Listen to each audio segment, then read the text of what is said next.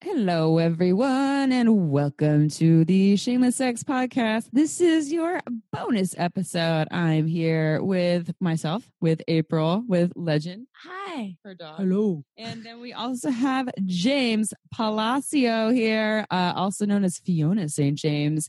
Uh, and James, uh, we had the pleasure of meeting at the Sex Expo in Brooklyn, which we go to every single September and he sent us his new book, his memoir called The Life and Crimes of Fiona St. James. And he is here to tell us all about his life uh, all the adventures he's been on as um, an escort. He's also done uh, erotic massage and massage work. He has also done drag, and hence the name um, Fiona St. James. And he'll talk a little more about how he got into that. So before we dive in, I will also read you the bio so you know a little more about James Palacio. Born and raised in New York City, this Spanish and Italian Bronx born native entered the world of female impersonating and escorting in the 90s. His drag persona, Fiona St. James, has experienced success in nightclubs worldwide, as well as being the 15th elected and still the only Latina empress of the Imperial Court of New York. He's appeared in film on To Wong Foo, thanks for everything Julie Newmar, love that movie, Stonewall, Ugly Betty, and Orange is the New Black. And his most memorable role was playing the resident prison tranny bitch on the hit HBO series Oz for five of the six seasons. Love it. His adventures in dragon escorting inspired him to write his memoirs, where he shared stories about pushing boundaries and raising eyebrows sexually, professionally, and personally with no shame for over 30 years. To learn more, visit FionaSt.James.com. That's F I O N A S T J A M E S dot com. Welcome, James, aka Fiona. We love having you on the show. Hola, James. hey, gals. Thank you so much for having me. I'm so excited to be here. Yay. Yeah, we're excited to have you here, and our listeners love everything from learning to hearing real life experiences in, in the realms of sexuality, especially in worlds that they might not be immersed in themselves. Um, so, can you tell our listeners? I know you have a whole memoir on this, um, but just a little bit about how you, a little bit about your journey, but how you got into the world of escorting drag to the life that you're in today. Well, you know, the interesting part with that was it was never anything that I even thought I wanted to do. But, you know, growing up in New York City, Hollywood always glamorizes prostitution. So, like, I remember being a child and, you know, seeing these movies with high class escorts and mink coats and limousines. And it just kind of was appealing to me because, you know, who doesn't like material things, right? So I, at the age of 20, I was home and I was looking at the back of the Village Voice and I saw an ad for an escort agency. And I thought, you know, I believe that everyone should try everything at least once in life.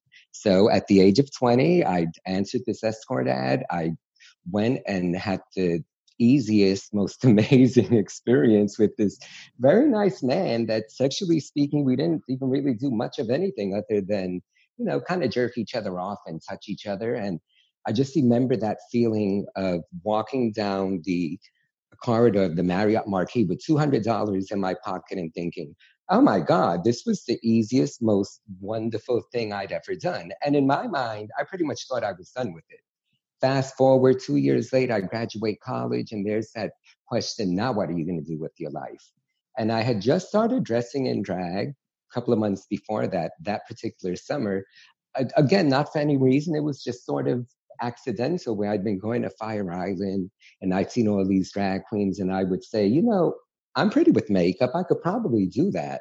So I started doing drag that summer, just I competed in a contest. I didn't win, but five days later, I had my first paid professional booking mm-hmm. and realized, oh, I can make a shitload of money doing this. And I'm really kind of pretty. So at that point, I needed to move out of my parents' house because, you know, I, I'm gay, I'm dressing in drag. And my father, even though he knew all of that, we had words. So I decided, well, I need to make money fast. So I went back to the Village Voice, saw an escort ad an agency looking for escorts, and I answered that one. Met with the guy, the madam or sir for that matter, and the, that very first night, I had my first escort client, and lo and behold, it was the same man that I had been with two years before. the guy named Danny. He was still at the Marriott Marquis. He was still as ugly as sin.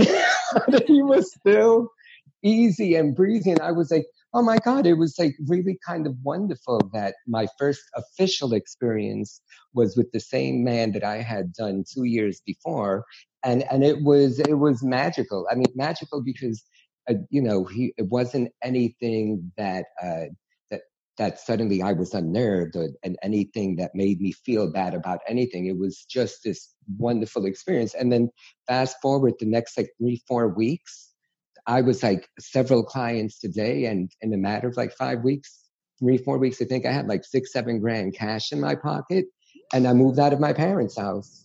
And I've sort of been doing it, you know, on and off and pretty full time for the most part ever since. So mm-hmm. that like in, in both cases, it was sort of like I never thought, oh, I want to be an escort or I want to do drag. It just all sort of happened. And I was like, this is actually what I'd love to do. You're like, why and, didn't they offer a course on this in college? Actually, I would have that. it's true. Well, you know, I had I had been wearing makeup my whole life really as a guy because I'd been doing uh, community theater since I was a teenager, and like I've always been what they call like the pretty boy. You know, I'm not very big. I'm like five, four and a half, one thirty-five. So I've always been the smooth, cute, boyish type, and I was always the one that like people would say, "Oh, excuse me, miss," and then say, "Oh my God, I'm sorry." I didn't realize you were a guy. And that would happen, especially like during intermission, you know, when I would be doing whatever playing, I'd go use the men's Zoom, but I'd have makeup on, boy makeup, but makeup nonetheless. And that would happen. So the, I think I always knew I was pretty with makeup on. And, you know, I'm one of these queens that I love women. Like most of my best friends are women. You know, my two best friends are my sisters and my mother. And uh, so when I dress up, I'm all about wanting to look as pretty as possible and pay homage to women because I think women rock and most men are pain in my ass, frankly. and drag can be so empowering and I'm, i know that you love escorting as well and on both both of those i think extracurricular activities slash you're getting paid to do both as well are empowering for most but can you tell our listeners what you love about escorting and also what you love about drag because you can tell you have a passion for it and i would love to see you in drag oh my God, you guys have to come to my next show when you're in New York. So, okay, let's start with the escorting. You hit the nail on the head. It is the most empowering thing to actually be with someone and get paid for your time. And, uh, and, and in my case, I think because I'm such a specific type, uh, the, the men that hire me are usually exactly what I like anyway. They tend to be the opposite of me. So they, I think there's this misconception that anyone who has to hire an escort is because they're ugly or they're this or they're that and they can't get it any other way. Well, honey, I'm here to tell you, 85% mm-hmm. of my clients, I would give it to them for free. Mm-hmm. Now, granted, well, but let's not let's not go that far. yeah, but but apart from the fact that the the money part of it is empowering, and it's you know you're providing a service. Uh, it, it's I've been fortunate where you know I've never had my life in danger. I've never had any client try to stiff me or like not pay me, and like some of the hottest men I have been with have paid me and some of the hottest sex I've had have been with clients. So, so to me, I'm kind of having my cake and eating it too, or having my cake and they're eating me too, usually. Mm-hmm. Because I am, after all, a bottom, in case you didn't figure that out. and, and for you listeners who don't know the whole terminology of top bottom, let me educate you. The top is the one that does the fucking, if I'm allowed to the, say doer. Yeah. Yes, and the bottom is the receiver. Mm-hmm. So as the receiver, you know, I'm fortunate that nine out of ten escort clients I would probably do anyway. Mm-hmm. And and in terms of my massage work, uh, I would say about 75% of my clients are massage calls. Mm-hmm. So, and, and to me, that's almost a little easier because I do give you a legitimate massage. I mean, I have my massage table and everything. Just, you know, the last 10 minutes, turn over and then, you know, happy mm-hmm. ending. Who doesn't love a happy ending, right? me and Walt Disney are tight, I've always said. Mm-hmm. yeah. So, you know, and so, so I do that. But honestly, like, whatever they want, I'm going to do. So for, for me, I love it because it's me providing uh, therapy for a lack of a better term. Like I feel escort work is like doing sex therapy. Mm-hmm. And, you know, and, and also in my case, I hate to say this, but 95% of my clients are identify as straight married men. Mm-hmm. And the unfortunate reality is that I think too many people after they get married think that that means, okay, now we don't have to have sex. Mm-hmm. So, you know, I hear this from my clients all the time where their wives don't necessarily put out Mm-hmm. Which I'm like, okay, well, better for me because then they come and I get to make money. Mm-hmm. And they're also people who um, might be closeting their hetero flexibility or their bisexuality, or you know they might identify as straight, but they're an interest in exploring beyond the you know society's rules of the straight realm, and so it becomes the you know a closeted, secretive thing as opposed to a thing that is um, is you know embraced. And so yeah, it is a therapeutic service on on all fronts, whether it's just some providing pleasure or orgasm for someone or connection. I mean, we had I don't know. Oh, this, I don't know. I think by the time this comes out, we already recorded with Alice Little, who is a legal um, sex worker in the brothel, one of the brothels in uh, in Nevada, and um, and she was saying so much of her stuff just is about connection and intimacy. People are just craving for it. So you know, and I'm sure it's different for everyone in terms of why people are going to different uh, forms of sex work. So, but yeah, hats off to you. We're big fans of all forms of sex work as long as you know sex workers choosing it for themselves. And so what? So with drag, um, so for folks, I mean, they've already heard you talking about uh, dressing up in um, in clothing that is a, female impersonation, I guess. And can you tell us this is what it feels like to do drag? Like, what do you? I know you said that you you love the makeup and that whole thing, but but you've done film and other aspects of acting and um and showbiz. But what does it feel like to go and do drag? Well, you know what? The, the most amazing thing with that is I think any evolved human being should embrace both their masculine and feminine side. So for me, I feel like the fact that I dress up makes me that much more complete mm-hmm. as a, as just a human being who, you know, who embraces b- both sides of me honey, I'm not the butchest thing on the planet. I admit that. Mm-hmm.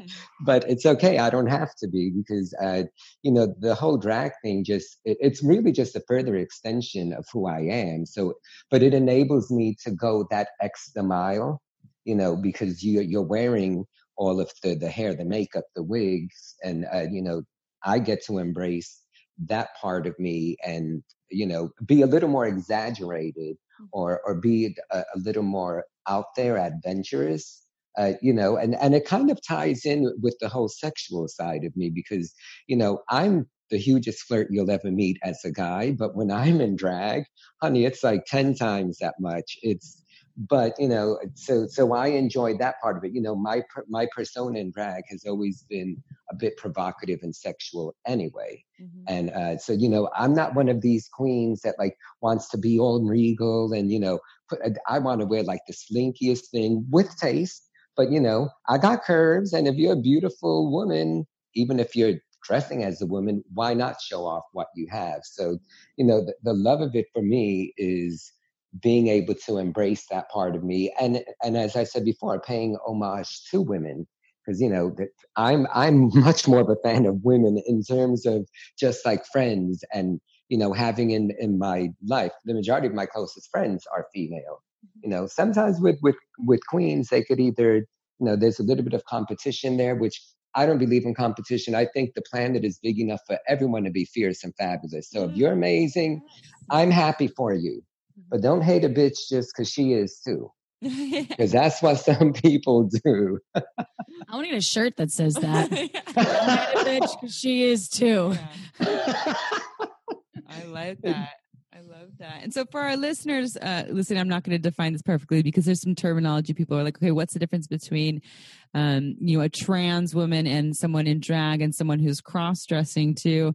Um, and so drag for you, you know, trans, a trans woman or trans, trans person, transgender individual is someone that feels that their gender identity doesn't match the, um, the, the, what the sex that they were assigned to at birth, um, or the, you know, the body that, that they might be in. And, um, and so this is a gender identity thing. You know, cross dressing is someone who might like to wear, and I'm not going to say all this perfectly, but cross dressing is someone who might like to wear uh, clothing of what is not the gender. Um, I'm not going to say this perfectly? But the, the, gender that they were um, assigned in at birth, and then and yeah.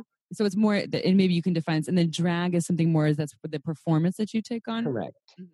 Yeah, because I, I mean, I definitely I do it for performance reasons. Mm-hmm. You know, it, to me it was, and also because you know I I come from a theatrical background, so and I was a trained dancer, and like all the years that I've done drag, most of the time all of the shows that I did, I always had backup dancers. So like everything would be staged. You know, I knew the words. You know, there's nothing worse than seeing a drag queen go on stage and they don't even know what the hell they're saying. And they're just moving their mouths. That to me, I don't understand. Mm-hmm. There's some of that out there. I don't know if so much these days, but back then that was a little more prevalent. So for me, it was definitely about performance reasons. And, you know, when you're in drag, what ends up happening is I would get hit on a lot by straight guys who would then want to take me home. And the whole thing with me was it wasn't, it was never really a sexual thing for me. It was always where, okay, once the show is over, I want to go home and take all this shit off and be the cute gay guy that I am. Mm-hmm. But, you know, I, I have had it happen where I've had a couple of clients who met me as James or as my escort name, Bobby. Is because Robert is my middle name, so I like to keep it real. So I was like, I'm gonna be Bobby St. James and Fiona St. James, and I'm in drag because then at least the James is my name, the Bobby is my middle name. So it just kept it all a little real. And then the whole saint part was just the irony of it all because I'm so not a saint.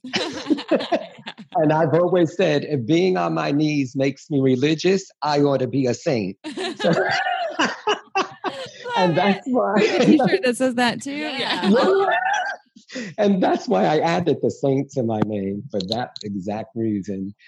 But uh, so, so, what I was going to say before was that the sexual part of me. I mean, I have two really amazing uh, drag sex stories that I could dive into now. If you want to hear Yes, them. yes, that was one of our questions that we wanted to to ask you.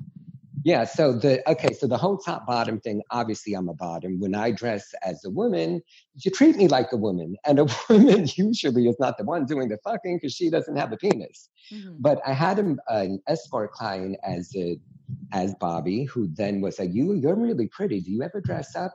And I just started dressing up and I was like, Yeah. So the next time he saw me, he made it very specific that he wanted to see me dressed in drag. So I looked amazing. I had this beautiful dress on, the hair, the makeup, the whole bit. And this man was like six to 200 pounds, built like a shit brick house, beautiful cock, just exactly what I love. You know, I like a hunky built man. If you're going to be with me, look like a man for God's sakes. and this man looked like this hot man. And then before I knew it, he wanted me to penetrate him. Hmm. And I was like, huh? Like I was so looking forward to him doing me. And lo and behold, I was so turned on by him that that was the first time ever in my life that I was the one who was the top. Mm-hmm. So go figure that it took me to dress as a woman to finally play the part of a man with a man, mm-hmm. which I just kind of thought was, ooh, that's a bit ironic. and that doesn't happen very often because, you know, it's not my natural inclination. So I have to truly be turned on by someone to do that and this man was exactly what I liked. And you know, that that kind of holds true with the with a lot of my clients. A lot of them, I'm like, wow, you're like really hot in my opinion, and you know, because they are the opposite of me, and the opposite of me is what I like sexually. Mm-hmm. So you know, but like I said before, you just got to look at me, and usually, if you like me, you're not some bottom looking for a top and thinking that that's what I am. I love how you didn't get stuck in your own story of I'm a bottom, I can't do this, and you took you like took charge. So yeah, really, yeah, that's amazing. Well, and part of that also is, you know, the money turns you on. It caught me off guard, but you know, guess if someone turns you on that much, then I'm like, I guess I'm a little more versatile than I thought and yeah, and and then the other like fun story that I have with drag and escorting is that I've been known for dressing as Marilyn Monroe since I started doing drag, which was uh, 1987 actually. So it's been a number of years. I had this client; it was a referral through a friend who wanted to hire me as Marilyn Monroe. So I went in the seven-year itch dress, went to the Waldorf Astoria, you know, and this man again, he was like hot big, nice cock, beautiful body, but he was a bit of a bad drunk and like nothing happened. I became like his therapist, you know, sat there and he was like crying because like uh, his wife and his son. And I'm not going to get into that because it was all a little sad, but I was there for him. And uh, he kind of like passed out, but paid me my 500 bucks first. So I got, got, my money. So there I am in the seven year itch dress. An hour later, he like passes out and he, so I leave the Waldorf. I come out of the elevator, and you know, the Waldorf Astoria has that long ass hallway before you get to the stairs. So I'm there with $500 with my look, dressed the way I was. And I kind of felt that someone was looking at me, and I turned back, and it was the security guy with the coily thing in his ear. I didn't think anything of it. You know, I stepped, I looked back, and the man's walking towards me. All of a sudden, I like pick up my pace. He picked up his pace, and all of a sudden, I panicked and I started running. and my foreign slingbacks, and this man is chasing me down the stairs. It's out of the Waldorf Astoria, and I wasn't exactly sure why I was even running. All I know is I jumped into the cab and said, "Go!" and the cab takes off and hits some red light and the man literally came running up to the cab oh, no. and at that point the light turned green and the cab took off and i'm such a brazen bitch that the client right before i left said will you come back tomorrow night dressed the same exact way which I did. You did. Oh, sure did because I was yeah. like five hundred dollars later, and this man Dave was his name, so you get a visual feel. So Dave was uh, hired me like once or twice a month for like the next three, four years. Like this man like paid my rent basically and furnished my apartment. Uh, and, and the sad part is we never like did anything. I was literally like his therapist. I'd go, we'd order room service, we would talk, he would uh, maybe be kissed a little, but I was like, it's the easiest 500 bucks that I ever made. I almost almost felt a little guilty taking his money because I'm like, we're really not doing anything. But honey, I'm a lot of things, but I ain't done. You were so. making more than the actual therapist do out there. business therapist. Yeah. yeah. I, I really was, but you know, it was a it was great, but you know, being chased out of the Waldorf Astoria, I think was one of my proudest moments. I got chased out of the Waldorf Astoria in my four inch heels. And so you went back to the Waldorf Astoria again in the same outfit. And did you ever see the security guard? Do you know? No, what? no, thank God. But I was on the lookout for him. Maybe and then, he like, just heard how great you are. Yeah, and, and he like, was like, "Great, great. Where are you going? I want to hire you too." Well, and I think as example of that client too, again, like not everyone's hiring to have sex. You know, it might just be to have an experience of being close to someone when they don't have access to that, or as close to someone where there isn't pressure for them to be a certain way or to show up a certain way, or you know, whatever the reason is. It's it's so dynamic and so diverse, um, in terms of how what people are looking for and what they need. So again, I think I love I love uh, that you highlighted that. I'm sure that your book probably highlights I mean, it's a whole book, and I already read. I'm already in twenty something pages and I already heard a number of stories in there. But you have some wild adventures in there, don't you? Yes, I do. And that, and the ones I've told you so far are just the ones I've been paid for. The ones where I haven't been paid are probably even a little crazier. I mean, I've I've kind of been out there. Like I say early on in my book, if if you if I had to calculate the amount of men that I've been with for free and the amount of men that have paid me, I'd need a small third world nation to raise both their hands mm-hmm. just to have enough fingers to count on because it's a big well i mean i'm i'm sure like that's that's awesome you wear it proud and i'm sure there's a lot of happy people out there that have had your services and that didn't realize you also have services to offer and didn't pay for it and they're probably stoked too. They're like oh wow this person really knows what they're doing. Yeah like they're, they're, lucky huh? Yeah right?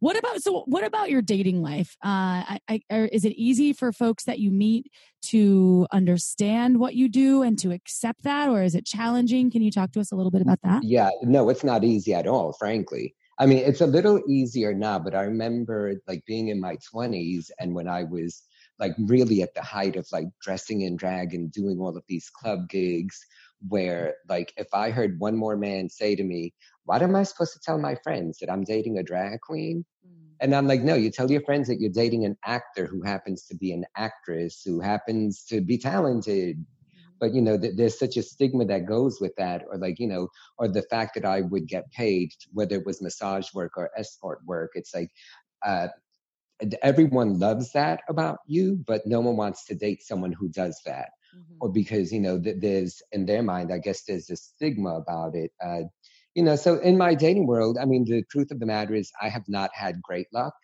You know, the longest relationships are usually like six months to a year. Uh, none of them have ever been technically monogamous. Mm-hmm. Uh, I think that's a little harder in the gay world. Mm-hmm. You know, even the guys that claim that they want to be, when all is said and done, they they're usually not. Now, the the irony with me is, I when it comes to that, I am a bit old fashioned when it comes to sex. Uh, I think the man should pay for it. No, I'm kidding. no, in, in my dating world, I am old fashioned where like if I meet someone and if I like you, I tend to just have eyes for you. You know, I almost instinctively go to that. But, you know, I can separate the fact that someone is a client and paying me and then someone else I'm actually dating. But most guys, you know, they don't want to date someone who who is in the, you know, sex worker world. Or the flip side to that is they get off on that. And then I, I always get these tops that suddenly, because I do that, you know, they want to date you and then they want you to be okay with all of their friends having their way with you. Mm, oh, so, and I'm like, well, that's cute too, but like, are they paying me? Because, mm, yeah. so, so it, it's sort of like, so when all is said and done, you know, so long as I look good and there's a bitch out there with money that wants to pay me, even if I don't need the money, I can always think of something to buy. Mm-hmm. So I will take. I feel your pain there. There's always something to buy. Like, oh, seasons change, so I always need the newest thing. Sometimes that's a problem. Amy's helping me with my shopping problem, James. I always say whoever whoever says money doesn't buy you happiness doesn't know where to shop. Yeah. I know. It's like, what's wrong with being a billionaire? Nothing. No, nothing. Absolutely nothing is wrong. Well, until people, uh, you know, only love you for your money in that case. And I mean, that definitely Just pay is. Pay them. Look it out. You could pay James. I'd be like super happy to pay someone that's this free and fun. To, to just, my friend just when I have billions. So, yeah, that's, that's true. You could pay people. And, and also, there's people like James who are actually good, wonderful humans here that I am enjoying his company here. But yes, money um, can make things much easier. And especially if you're doing it in an empowered way where you fucking love your job and yeah. love what you're doing and you're doing really good things for people you know you're, you're helping people. Can i also say something that might not be super I, I don't know in line with with what a lot of folks think? There's a lot of people out there that that are in in relationships solid marriages that one person doesn't work and and is free of doing anything and gets like an allowance. It's its own form of sex work and i always Thank think you. that so it's like you know you're just out with it and being open and you're like i'm making money this way and it's amazing and some folks are in in a, a, solid partnership marriage whatever that looks like and it's the same thing and just wrapped in a different box. I have always said that. I've always said you know what? Life is one big call and we are all pawns and we're prostitutes in this game we call life. Because guess what? You could sit here and have a Monday through Friday, nine to five, and go work for the big white man, and he's paying you for your time. Or you can do what you just said. You could be in a marriage and be the the housewife or house husband who technically is not going out there and getting paid for what they're doing, but you're being supported. So nothing in life is free. Mm-mm. Least of all me, usually. Nope. Yeah, yeah, not you. yeah, I mean, I would rather rather suck a you know a nice man's dick that I chose as opposed to the man's dick. Okay.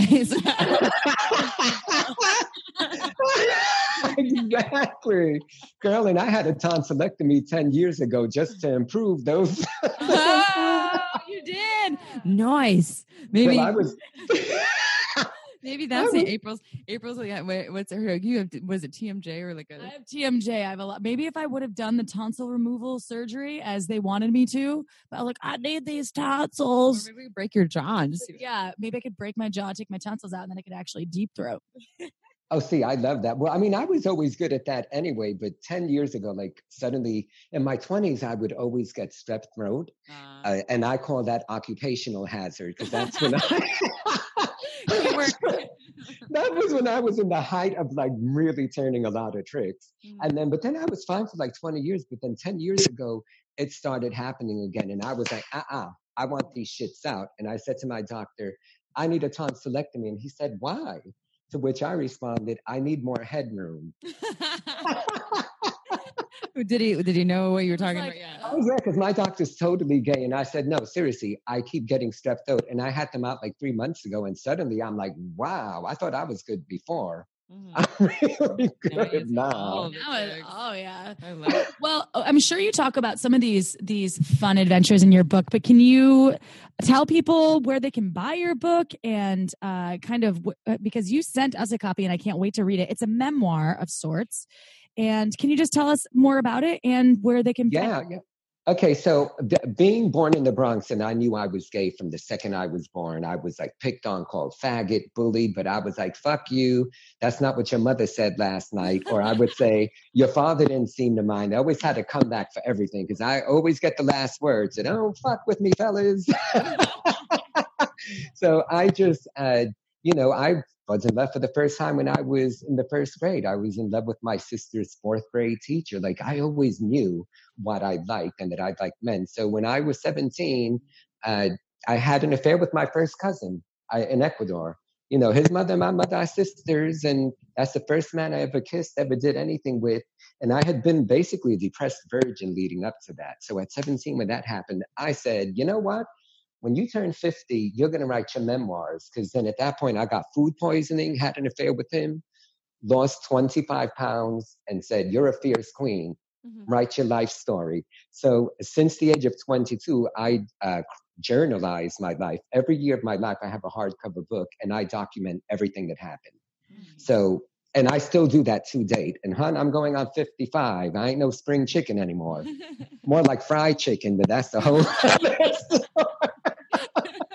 but I look good, so who cares? So, so when I was going on 50, I actually I had been working retail for 25 years and I quit my job and I went to Denver and basically like wrote a book report on my life. It was the most therapeutic thing I ever did because I reread my life, you know, year by year and it took me 6 months to write the first draft and the floodgates opened, everything opened up, and I remembered everything. So my book is very graphic. It's very explicit. There's a lot of sex, but it also talks about all of my accomplishments as an actor, uh, as a drag queen, all of the fundraising that I've done.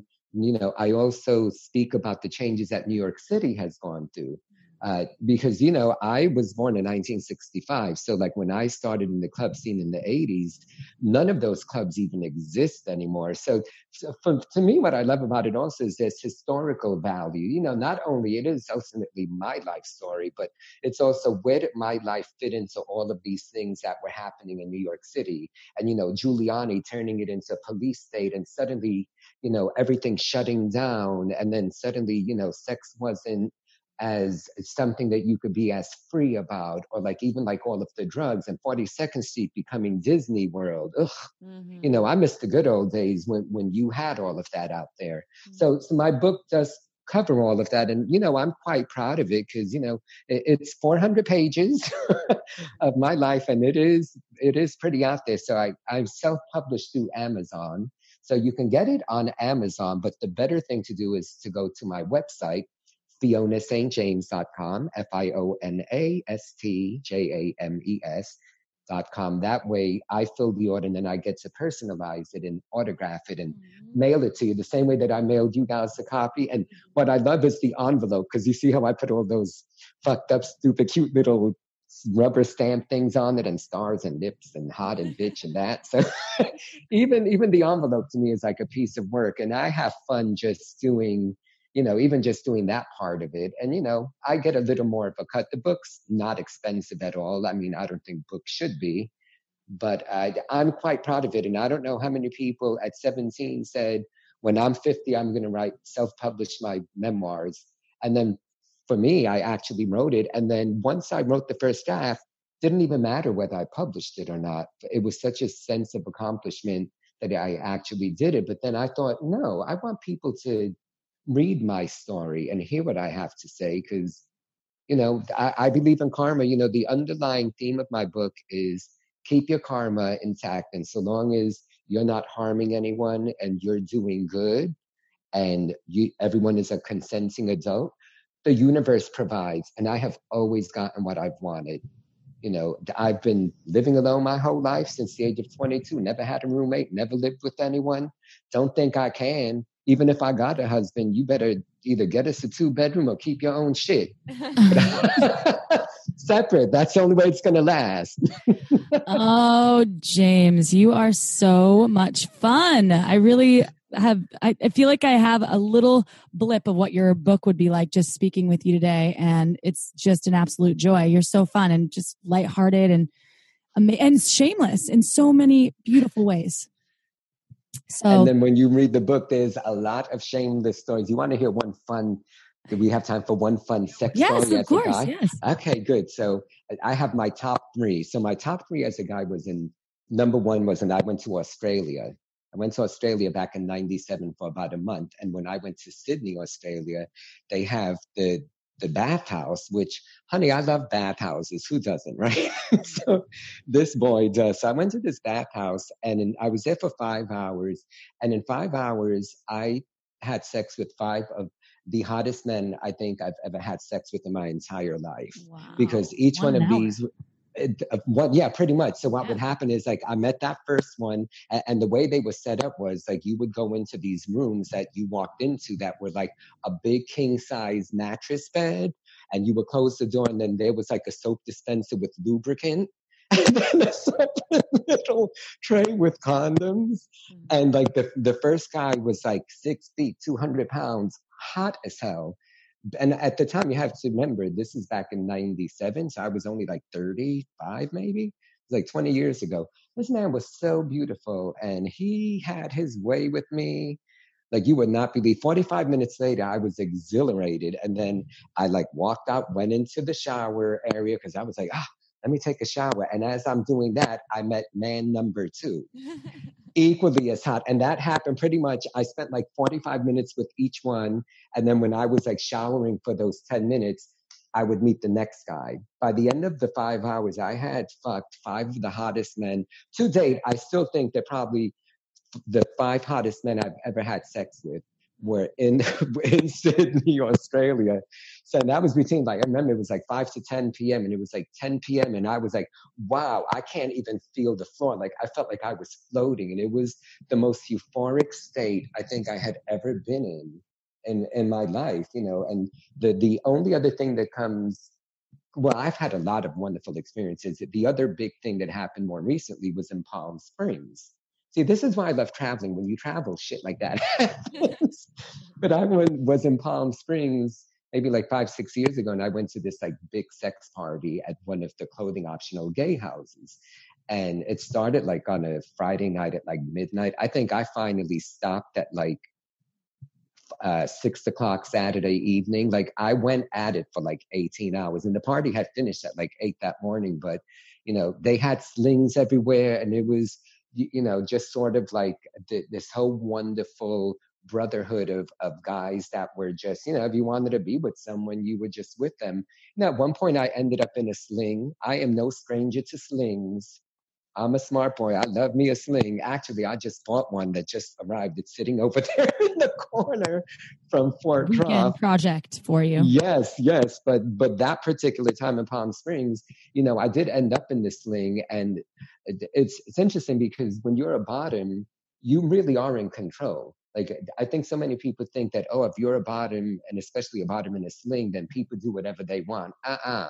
That's not the way it works. The bottom is always in control mm. because if you don't want someone to do anything to you or do you, they're not going to. So even being in that vulnerable position with your legs up in the air and spread, you can kind of pick and choose who you want you know, no one's just going to go up there. At least not when I'm in there. Maybe some guys are like that, but I'm that I'm a little again old fashioned that way. I, honey, I love a cock, but I don't. I want to see what it's attached to. You know, don't do me from behind where I can't even see what you look like. It's a bit detached. You need a, a website page just for all your like hashtag uh sayings. Yeah, yeah, get the t-shirt and then honey but I, I i think that you have great stories and i think that folks out there if you want more juicy james stories go get his book no I'm get sorry. it through my website get on your james.com and that yes. way i can personalize it and he'll personalize it just like he did for us james thank you so much for talking with amy and i about all your sexcapades and what you do and uh, for spending a little bit of your evening with us we absolutely love you you're awesome oh, I love you gals. And, uh, you know, I got such a good vibe from you both at the Sex Expo. And Amy, you were great because I walked right up to you and I was with my friend Selena, who was like, This is my friend James. And I was like, Shut up, bitch. I got this. well, and, was, and you guys were wonderful. So thank you for having me on. Thank you, love. And to all of our listeners out there, thank you so much for being part of this shameless sex revolution. We love you so much. Ciao for now. Bye, ladies. Thanks for tuning in, guys and gals. Mwah. Don't forget to head on over to our website at shamelesssex.com for more. And for 15% off of some of our favorite sex toys, use coupon code SHAMELESSPP in all caps at purepleasureshop.com.